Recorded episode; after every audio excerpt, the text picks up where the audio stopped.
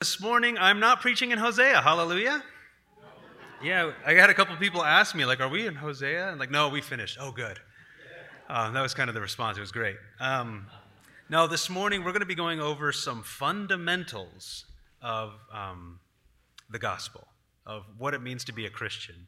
And I'm excited because um, sometimes we can forget. Sometimes we can get so drawn into the minutia of being a Christian that we forget what it really means. And it's sometimes nice to get back to basics. So today we're talking about being with Christ or in Christ. Um, and I just wanted to say, too, uh, just to let you know, this might be my last sermon here. Um, we are moving to Prescott, as you know, and I will be starting my new job in December the very beginning of December. So hopefully, I will get to come before you again and preach God's good news. Um, but this is kind of a, uh, it feels like a special moment to me. So I appreciate you all. I've, I've been honored to be a part of this body with you guys.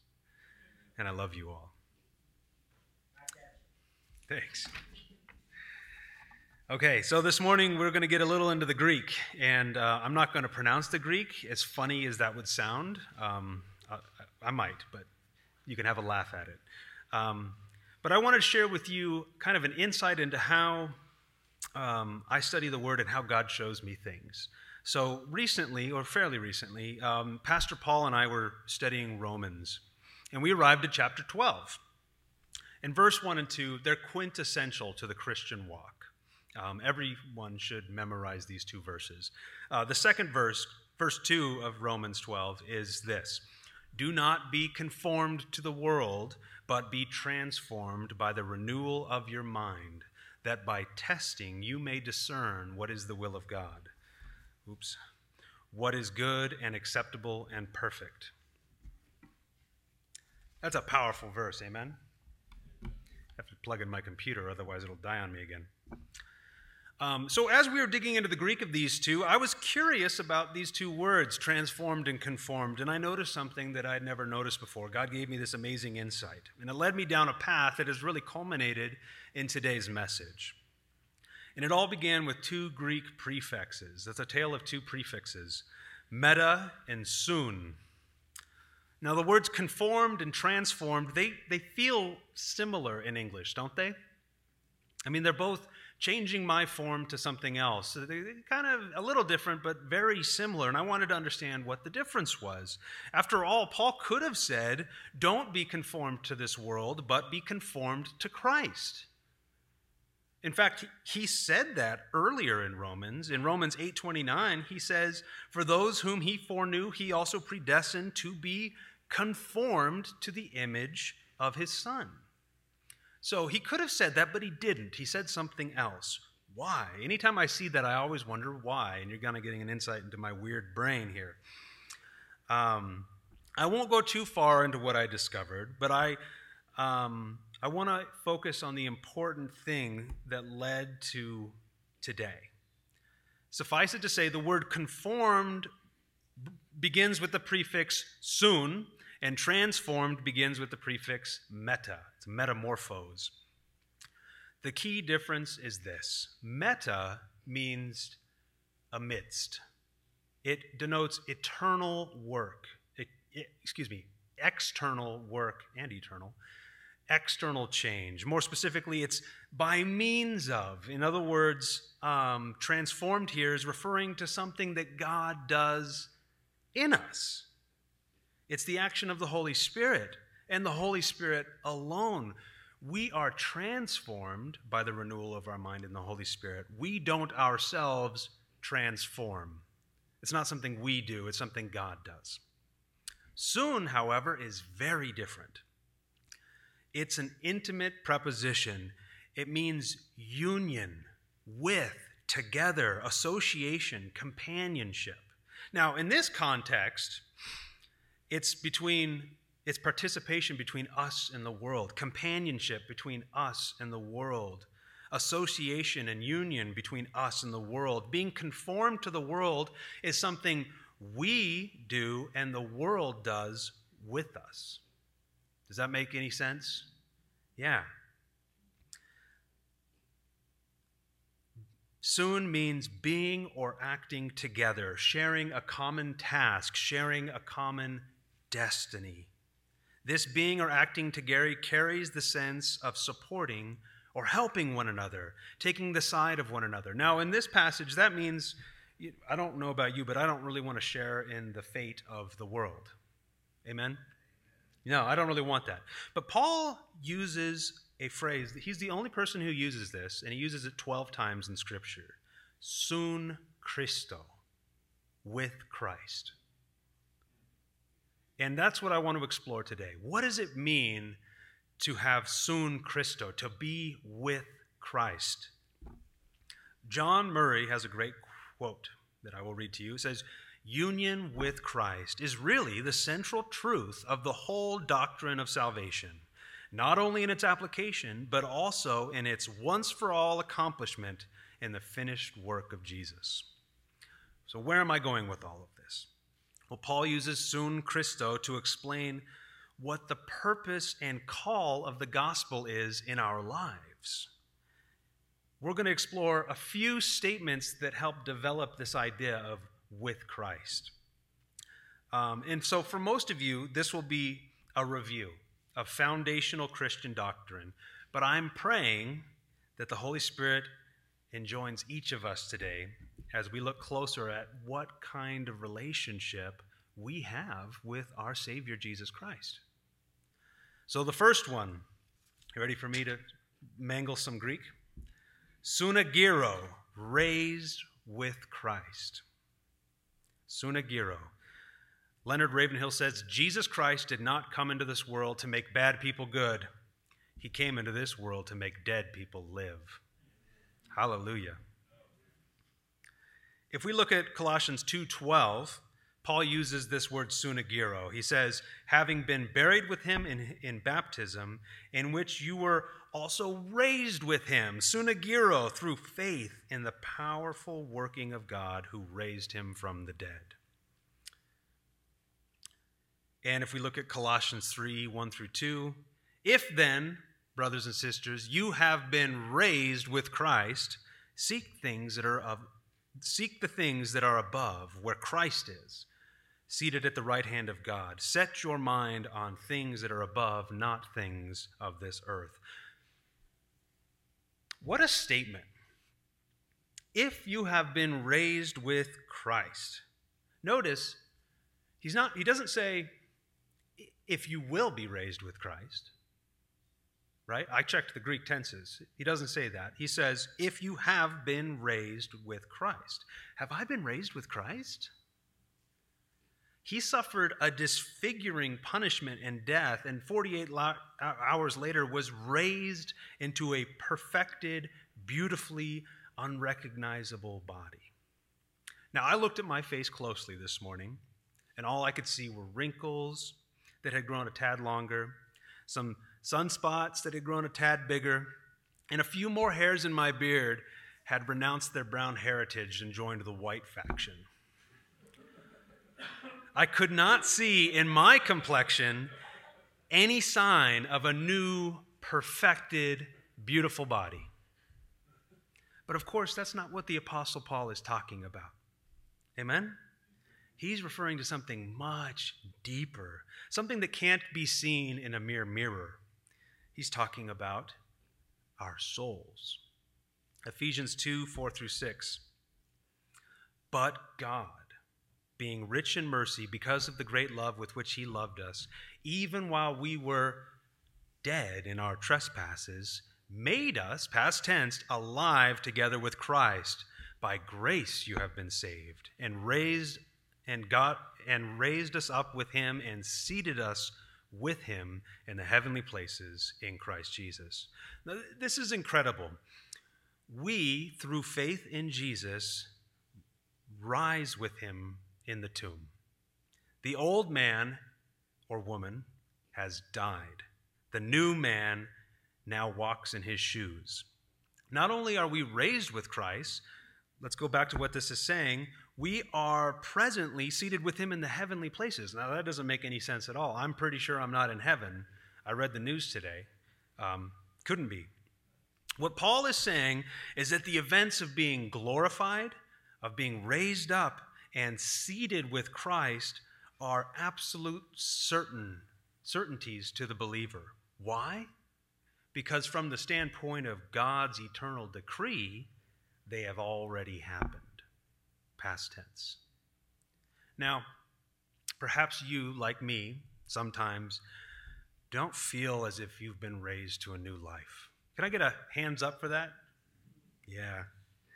Let alone a bona fide citizen of heaven. Does anyone feel like a citizen of heaven? One person. All right, good for you. Perhaps you do not feel as though you are saved. The trouble is, feelings are fickle friends. One dropped ice cream cone can ruin your day. Although nothing else in the whole world has changed, the sun feels a little bit dimmer. Do you know what I'm talking about? I like how Billy Graham put it. I'm going to quote him. A lot of people believe they are saved only if they have some powerful emotion or overwhelming feeling. However, every Christian has times when feelings are not strong, no matter what our experiences have been in the past. But it is not our feelings that save us, it is Christ. How can we know we are really saved? Because God's word tells us, and God cannot lie. If you have put your personal faith and trust in Jesus Christ as your Lord and Savior, the Bible says God has made you a member of his family. God hath given to us eternal life, and this life is in his Son, and that he hath, King James is hard, he that hath the Son hath life. These things I have written unto you that you believe on the name of the Son of God, that you may know and have eternal life. As someone once said, God said it, I believe it, that settles it. The question really is not whether I feel like I'm saved, but do I believe? Amen? Does my hope rest in the necessity and the work of Christ? If so, then I have been raised with him. Hallelujah. You can say that too. Do you believe in the necessity and work of Christ? Then you have been raised with him into newness of life. You are a new living creation in Christ. Hallelujah. Yeah. Now, as amazing as that promise is, the fact that we are raised together with Christ means that there first must be a death. Amen? So we're going to look at the next aspect of being with Christ. Suna Sunapathnesko died with Christ. Watchman Nee said, The blood deals with what we have done, whereas the cross deals with what we are. The blood disposes of our sins, while the cross strikes at the root of our capacity to sin. In Colossians 3, verse 3, it says, For you have died, and your life is hidden with Christ in God. How do we die with Christ? Now, before you go out and do something drastic. Remember, to be raised with Christ is, is somewhat metaphorical. It's not something you have necessarily tangibly experienced now. It's something, it's an eternal truth that is being realized in your life. So death is kind of the same. Amen? I'm not suggesting that we go literally crucify each other so that we can share in the death of Christ. Just want to make that abundantly clear. Um, if our past resurrection, I'm not talking about the final resurrection, but our past resurrection that Paul was referring to, is reality in spite of our struggle to discern it, so too is our crucifixion. Um, in Reverend James Snyder's introduction to A.W. Tozer's The Crucified Life, he states Christ did not die on a cross just to save people from hell. He died on the cross so that all could become one with Christ. Now, this is the crux of the matter, and it's so easily overlooked. Yes, Jesus paid the penalty for our sins, each and every one of us, and everyone who's not in this room, everyone you know, everyone you have ever known. He paid the penalty on the cross for their sins so that we could be washed clean of the blood guilt of sin. But he did something far more amazing than that. He opened the door to unity with God. We cannot be washed clean of the blood guilt until we are in Christ. He made a way and sent an open invitation to all mankind to enter into a personal relationship with Him and receive that amazing grace. Of course, to enter through the narrow gate, each of us must die to sin. From Tozer's crucified life, some people have been misinformed about the Christian life and living the crucified life. For some reason, they think that it is an easy path. They believe that God will take away all their problems and difficulties and that they will be able to live their lives without any kind of distraction or disturbance. Anyone feel that way? Good. As everyone who has traveled this journey knows, such is not the case. If your journey is not cluttered with difficulties and hardships and burdens, you might just be on the wrong path. To be hidden with Christ, going back to uh, Colossians 3 3, for you have died, and your life is hidden in Christ. To be hidden in Christ refers to the safety that is only found in Him. Remember, the, God's, the days of God's wrath approach. Those of you who hung with me through Hosea know what kind of wrath God's wrath is. Revelation chapter 6 describes the devastation as being so unimaginable that the people of that of the time of the world call out to the mountains and the rocks. They say, "Fall on us, hide us from the face of him who is seated on the throne. Hide us from the wrath of the lamb, for the great day of their wrath has come, and who can stand?" Clothed in our shame, crowned with our thorns and exposed to the judgment of God that we deserve, Jesus is our hiding place. Amen? Outside of Christ, there is no safe place to hide, but being found in Christ, there is peace and safety.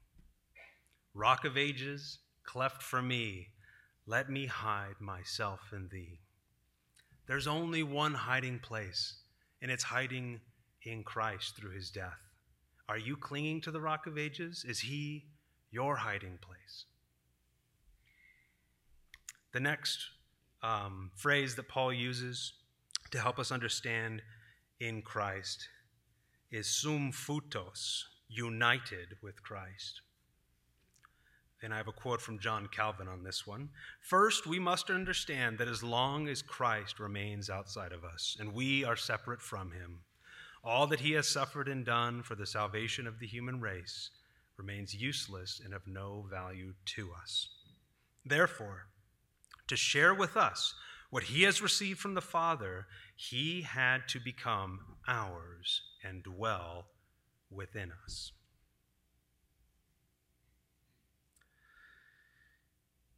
Um, Paul uses this word in Romans 6 5 for if we have been united with him, sum futos, in a death like his, we shall certainly be united with him, sum futos, in a resurrection like his. Amen? And going back to Colossians 3, verse 4, when Christ, who is your life, appears, you will also appear with him in glory. If you, brothers and sisters, have been raised and therefore died with Christ, then your fate is joined to his permanently.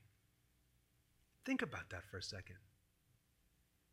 Your fate is joined to Jesus's permanently. Indeed, that's what putting your faith in Christ means. It is declaring to the world and to God, I go where he goes. If to death, then I bear my cross to death. If to life eternal, then I to eternal glory with my Father in heaven. It is not I who lives, but Christ who lives alone within me. Amen? Recall, soon means being or acting together, sharing a common destiny or task. This being or acting together carries the sense of support and helping one another, taking each other's side. When we abide in Christ Jesus, he abides in us. and his attributes and his righteousness and his glory are made manifest in our lives. Has anyone experienced that? Yes. Just a little? Just wait until the fullness of this truth unfolds. Hallelujah. 1 John 3, verses 2 through 3 says, Beloved, we are God's children now, but what we will be has not appeared yet. But we know that when he appears, we shall be like him, because we shall see him as he is. And everyone who thus hopes in him purifies himself as he is pure. We will be like Christ in every way. Hallelujah. That's incredible. It's, it's too much. It's too much. And yet, it's true. Now, there are parts of that likeness of Christ that are uncomfortable to ourselves, right? It's not like we got Superman powers and there's no, there's no problems, because part of Christ's life was self sacrificing and loving.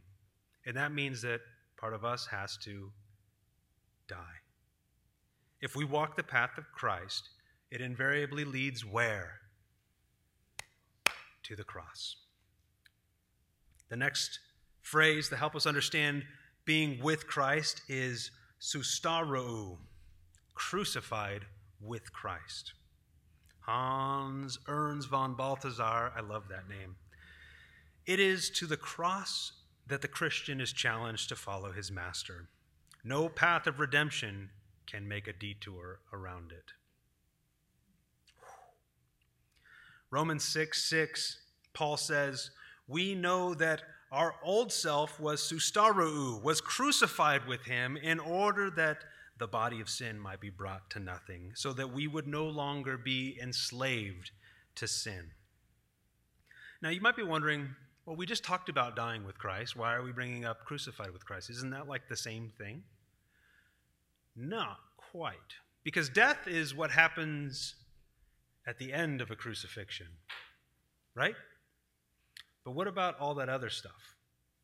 Crucifixion isn't just death, that's what happens inevitably. But crucifixion is about a lot more than that. It's about killing, right? It's suffering, it's public shame. And from the, the respect of the person who voluntarily did it for us, it is love. Okay? So we have to crucify ourselves with Christ or be crucified with Christ. We have died to sin with Christ, but the work of crucifixion must be realized in our lives. Oh, that we would desire that only Christ need to do the dying. But of course, he died for the sins of all mankind, and yet so many will not be unified with him in glory. Why? Uh, Tozer says, In every Christian's heart there is a cross and a throne. And the Christian is on the throne until he puts himself on the cross. If he refuses the cross, then he remains on the throne. Perhaps this is at the bottom of the backsliding and worldliness among gospel believers today. We want to be saved, but we insist that Christ do all the dying. Now, brothers, sisters, our blood guilt has been paid, but that payment can only be received by those in Christ. Anything less than standing with Him is what? It's, it's rebellion. There's no middle ground here. You're in Christ or you're not. 1 John 3 4 through 6 says, Everyone who makes a practice of sinning also practices lawlessness. Sin is lawlessness. You know that he appeared in order to take away sins, and in him there is no sin. No one who abides in him keeps on sinning. No one who keeps on sinning has either seen him or known him. And I, I, I want to clarify for those who might be panicking right now. The word here, sinning, is an active, uh, intentional act. It doesn't mean uh, if you make a mistake every day, then, well, I didn't know Christ. I've never seen him. I've never known him. That's not what he's saying here. He's saying, my habit is sin. This is what I do with my life. This is my purpose. This is why I can't be a universalist, no matter how attractive the sentiment that God will save all. I wish that were true. I really do. There remains a door to be entered through. Amen? And that door has a name Jesus Christ. All sins were laid upon him, but not all will be found hidden in him when God's wrath is poured out. Are you in Christ? So we've talked about the sin part of crucifixion of self. But the other part that I think is almost more challenging is that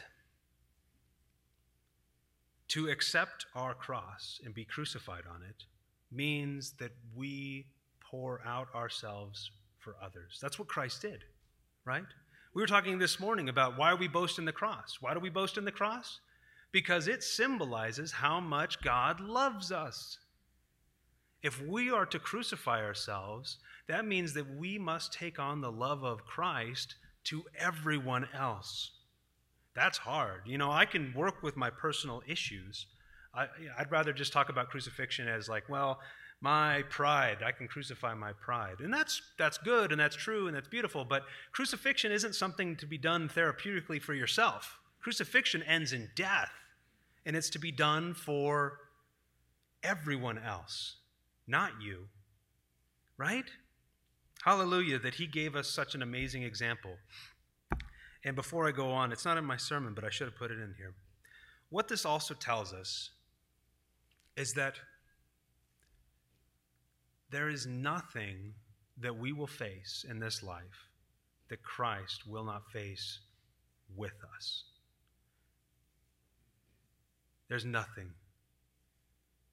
For me, a death of a child, Christ faced that with me. Sorrow, pain, temptation, failing again and again and again with a stronghold of sin, Christ is there with you. Remember that with Christ, that's a two road street. You share in destiny and purpose with each other. Christ is sharing in your destiny too. Cling to Him. He took a more serious and painful death than I can imagine for me, I'm pretty sure He can help me through anything in this life. And He can help you too. There's no doubt or fear or worry that is too big that Jesus says, Oh, I didn't experience that. I don't know how to deal with that as a human. He did it all. And the last word to help us understand with Christ is zoomorphizo. Remember, we're going back to that other one, it was metamorphizo, metamorphosis. This is zoomorphosis. What's the difference? It's sharing in the form with Christ. Uh, C.S. Lewis says, Putting on Christ is not one among many jobs a Christian has to do. It is not a special sort of exercise for the top class. Putting on Christ is the whole of Christianity. Christianity offers nothing else at all. If you're not interested in putting on Christ, Christianity isn't the right place for you because that's it. That's all there is.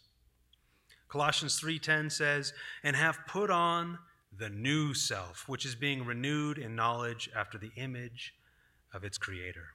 And so here we come to the summation. All that we have looked at today can, cannot be done by willpower or effort. It can only be accomplished through the willing cooperation of each and every one of us with the power and calling of Christ. He is our new self, ready and willing to live within and through us, to share his destiny with us, and to share our destiny with himself. But how are we to allow Christ to reign more and more in our lives? Because I don't know about you, but this is a process, putting on the new self. Amen? Amen. The only way is through the renewal of the mind with communion, excuse me, by communion with God.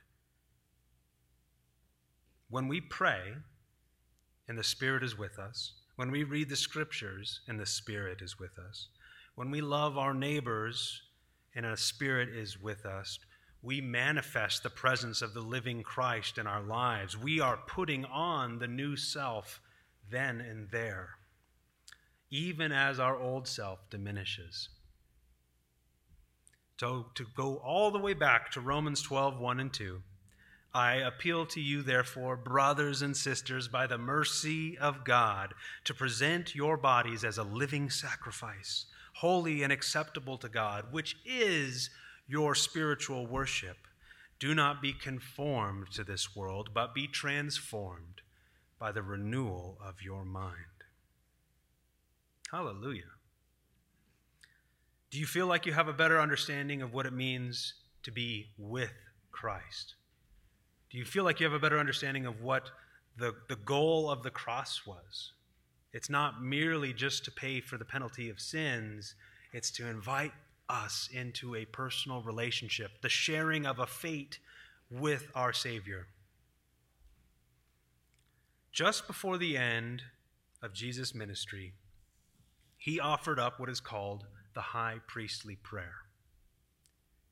It is a beautiful expression of what we have been studying today. It's a plea to God the Father to do what Paul is describing as fact in these letters we've been reading we are united with Christ in his death, in his crucifixion, in his resurrection, and in his glory. And I want to read a part of that priestly prayer. John 17, verses 17 through 24. Praying for his disciples. Sanctify them in the truth. Your word is truth.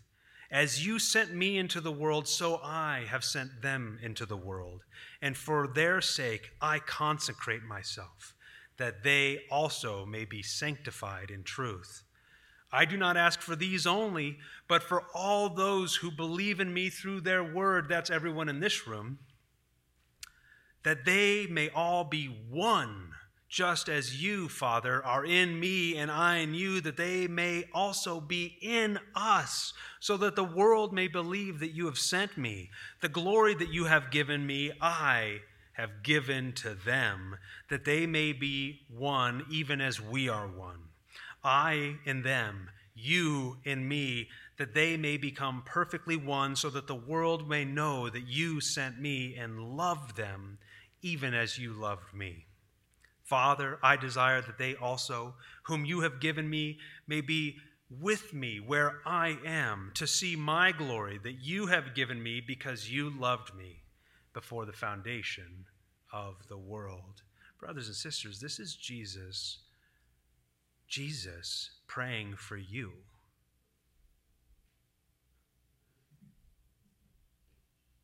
Is that cool? That's cool. Jesus prayed for you. By this prayer, Christ bound the elect, those who cling to Christ, forever to his fate. And what a glorious fate it is. Yes, to walk with Christ means crucifixion, and to walk crucifixion means death, but it means that an old self dies so that we can become completed in him it means being raised to new heights as sons and daughters of the living God. Never forget that Jesus did not merely die for the sins of the world on the cross, He died so that we might become sons and daughters after His own image, blameless in His sight. Excuse me, blameless in sight of the judge and glorified forever with the God man that conquered Satan forever. The cross is an invitation to life everlasting, filled with nothing but love. Have you accepted that invitation? Father God, Lord, we accept it anew right here and now. The work you did astounds us. The very idea that you have become our, our brother, that you have become the bestower of everything that God has given you to us it is beyond understanding, Lord. But this morning, Father, I pray that you would help impress upon us the work you did on the cross. That you would impress upon us that we aren't just called to a religion, we are called to a relationship where you become more and more magnified in our lives, and we become more and more diminished as we are filled with you. Lord God, we are in awe. Father, I pray if there's things that we need to set aside and crucify, Lord, that you would help us. And Lord, that you would help us to see that crucifixion isn't something we do for ourselves, it's not therapy. God, it is something uh, that we emulate from you. For God so loved the world that he sent you to be crucified on our behalf so that we could be unified with you. Lord, help us to live that life and walk that walk. We thank you for the truths you've said have already been done, that we await eagerly being raised with you, being glorified together in heaven. We love you, Jesus, and we pray in your mighty and precious name. Amen.